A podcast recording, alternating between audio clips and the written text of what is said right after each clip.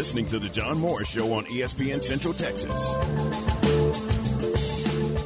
Uh, I think everybody deserves the credit. You know, it's a team game, and I, I, think we've done a really good job throughout the course of the year. You know, like we've had some unfortunate injuries, we've had a lot of moving parts with different positions, and I think we've always put our guys in the best, you know, situation to have success.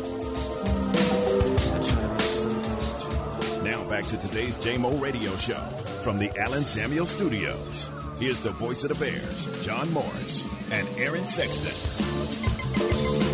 That is Jake Spavital, the uh, recently hired, as of yesterday, offensive coordinator, quarterbacks coach at Baylor. Just sort of uh, speaking to uh, that that cut, I think I think speaks to his philosophy. Uh, it, it's not anything recent; it's from the season, maybe a couple of weeks ago. He's the OC at Cal or was, but I think it sort of speaks to his philosophy that he'll be bringing as a member of Dave Aranda's staff. And let's learn more about Jake Spavital. Welcome in Jeff Gandy, our good friend, former Baylor linebacker, current uh, color analyst for the Texas State Bobcats. And Jeff, uh, I appreciate your time. You're a guy that uh, can speak pretty well to the subject of Jake Spavital. Uh, well, thank you, and uh, happy Thanksgiving, uh, John. Aaron. You too. Glad to be able to be on the on the air for you guys. Appreciate it. You too. Thanks very much. So we yeah. were we were texting last night. Uh, what's uh, what's Baylor getting in uh, Jake Spavital as the new OC? Yeah, I, I think it's a good hire. It's a solid hire. Um, it's a guy who brings a lot of different uh, experiences at the at the Power Five and G Five level. Uh, not only just being a head coach, but having to be the CEO over a program. You know, I, and, and as you asked that question last night, I was remembered the time when he when he said to me, he said, "You know, Jeff, the reason why I'm going back to make being the play caller is because being a head coach takes you out of the day by day. Hmm. You know, minutia as far as what you want to do on the football field. He goes, "That's what made me who I am." Uh, at West Virginia, at Texas A&M, at Cal the first time, and so he went back to calling plays the last year at Texas uh, Texas State, and I think that's where he's very comfortable. So you're getting a guy who's doing what he's meant to do, and that is, you know, be a mentor for quarter, quarterbacks and call plays during the game. He's very flexible. He's uh, uh, in, the, in the sense of utilizing personnel packages. He likes to spread. Um, he'll throw the ball around, but I'll tell you, he's been real successful running the football too out of the spread. You know, running the football has become sexy again all of a sudden. You know, hmm. you don't have to throw the ball around 50 or 60 times. Uh, you can have explosive plays out of the run game as much as you can the pass game. And I think he can bring that kind of knowledge uh, to Baylor, and it's kind of a good fit because you can't overhaul the whole roster. You've got a lot of guys in there that's built on the run from Jeff Grimes' theory.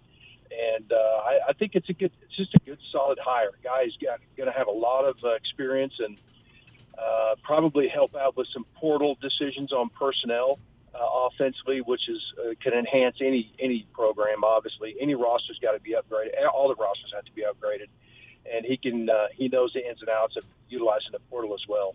Jeff, you know uh, you know football very well. You know Baylor, and you know our situation in the Big Twelve. The spread. He's yeah. going to bring the spread offense uh, here uh, back. Really bring it back to Baylor. Uh, right. Is that a good fit? Is this a good move uh, philosophy wise?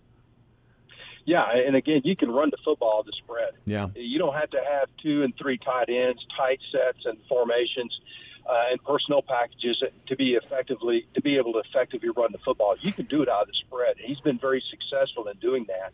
Uh, obviously, this past year at Cal, where they were, I think, fourth in the conference and number 36 in FBS and running the football, and that's out of a team that really couldn't run anything uh, two years ago. So I, I think there's a way to do it. It's it's all about attacking space, and you can do that in a run game. You can do it in the pass game, obviously, but it's about attacking that space. And I think he's done a he's really pretty good at, at being able to exploit that through your personnel packages.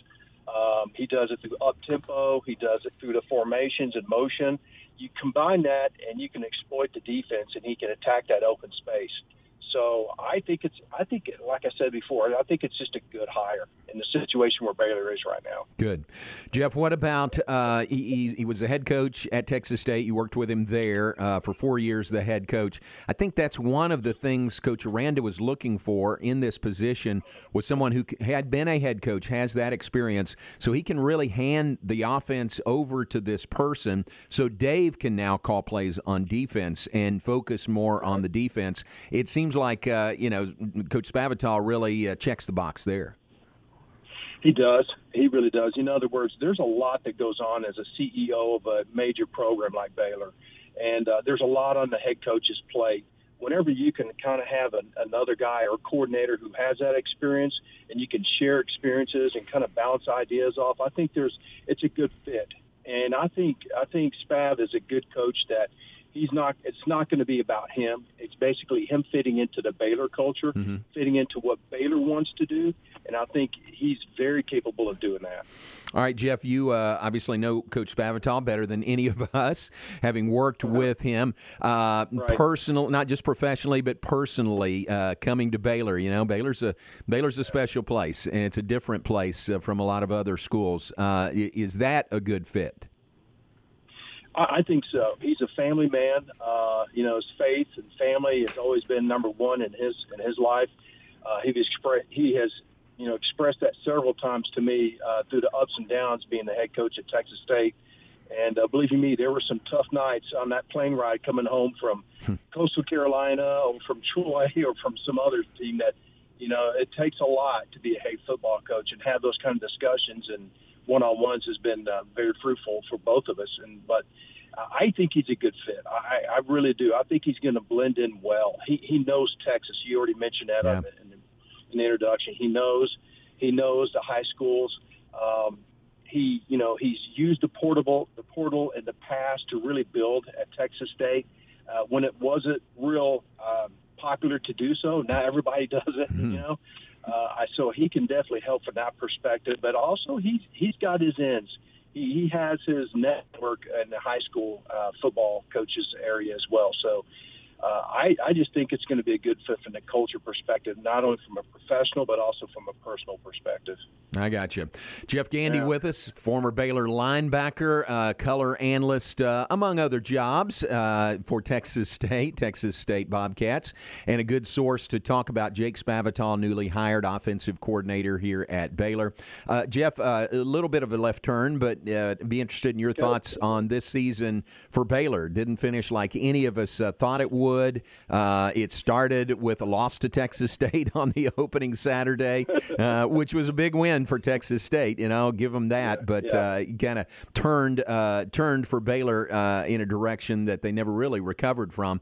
Uh, what were your thoughts? What do you remember about that game, that win, and kind of how the season played out for the Bears? Well, and again, John, you have more insight into the uh, into the season for the Bears than I do. I'm kind of uh, you know the ex athlete, the ex player on the outside looking in, basically. Uh, but you know that that first game of the, of the 23 season was uh, pretty special for Texas State. It was a great opportunity to again play against a, an elite football team like and program like Baylor, and on the road in Waco and and um, and McLane Stadium. It's just a great venue. So for the for the Bobcat program, it was a huge opportunity.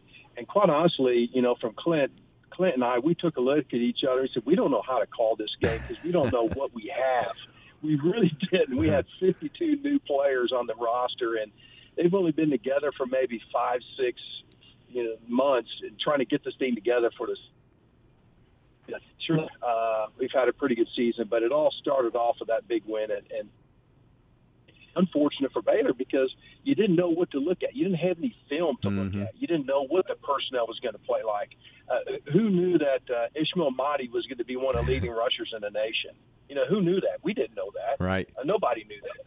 So it just kind of played to our advantage to uh, kind of have a sneak attack. Cause, but honestly, we didn't know what we had either. just as I think some of the Baylor coaches didn't really know how to prepare either. So yeah. it was it was one of those kind of seasons. From Baylor perspective, I know you guys are very disappointed. I'm disappointed too. Um, it didn't pan out. Uh, it's had some injuries. Uh, it's just one of those years. I don't know. It's it's it's a year by year thing. It's hard to build a program that lasts and can be consistent. Um, but surely, I think this is one step in the right direction. Just getting the right coaches in there, changing up the personnel a little bit, just reloading yeah. getting after it. That's good. That's uh, exactly what I would have hoped from you. Uh, so good to hear your perspective, you know, from that uh, season opening uh, win by Texas State, lost by Baylor at McLane Stadium. Hey, man, it's great to catch up with you. Best to you and Nancy. Happy holidays to you. And you. Uh, let's stay in touch, and hopefully our paths cross again soon. Will do, John. Thank you for the opportunity. And listen, uh, if there's anything you need from me and my pers- and from my perspective, give me a call anytime. I will do it. Thanks very much. Jeff Gandy, former Baylor linebacker, color analyst, Texas State radio broadcast, uh, really uniquely qualified to talk about uh, Baylor's new OC, Jake Spavital, who uh, coming to Baylor and was previously the head coach at Texas State for four years there. Great to visit with him. Uh, let me let's mention a couple of other things and get to our next next break. Aaron Baylor women's basketball won last night over SMU. Uh, we're impressive again, 85 61. They continue to put up big points, big numbers, and uh, double doubles last night for Darianna Littlepage-Buggs, 24 points, 11 rebounds. Double double for Dre Edwards, 10 points, 11 rebounds. Bella Fauntleroy also had 17 in the game last night, 27 assists on 33 made baskets for uh, for the Bears last night. That, folks, is an unbelievable number. 27 assists on 33 made baskets. They did have 14 turnovers in the game. SMU likewise had 14, um, but a, a 24 point win, impressive for the Baylor women, who run their record to 6 and 0 on the season. Now they next will host Oregon Sunday afternoon in the Ferrell Center. It's a 1 o'clock tip off, another big game for Nicki Collen and the Baylor women on Sunday. Uh, on the air here at 12:30, tip off at 1 here on ESPN Central Texas. Television will be on FS1 on Sunday for the Baylor women versus the uh, Oregon Ducks. And uh, you can hear, obviously, hear the broadcast right here on ESPN Central Texas. Baylor men in action tomorrow, 5 o'clock in the Ferrell Center, hosting Northwestern State. The Baylor men at 7 and 0 on the season. They are leading the nation in three point field goal percentage. They're at 44.3%. No team is better shooting threes right now than the Baylor men at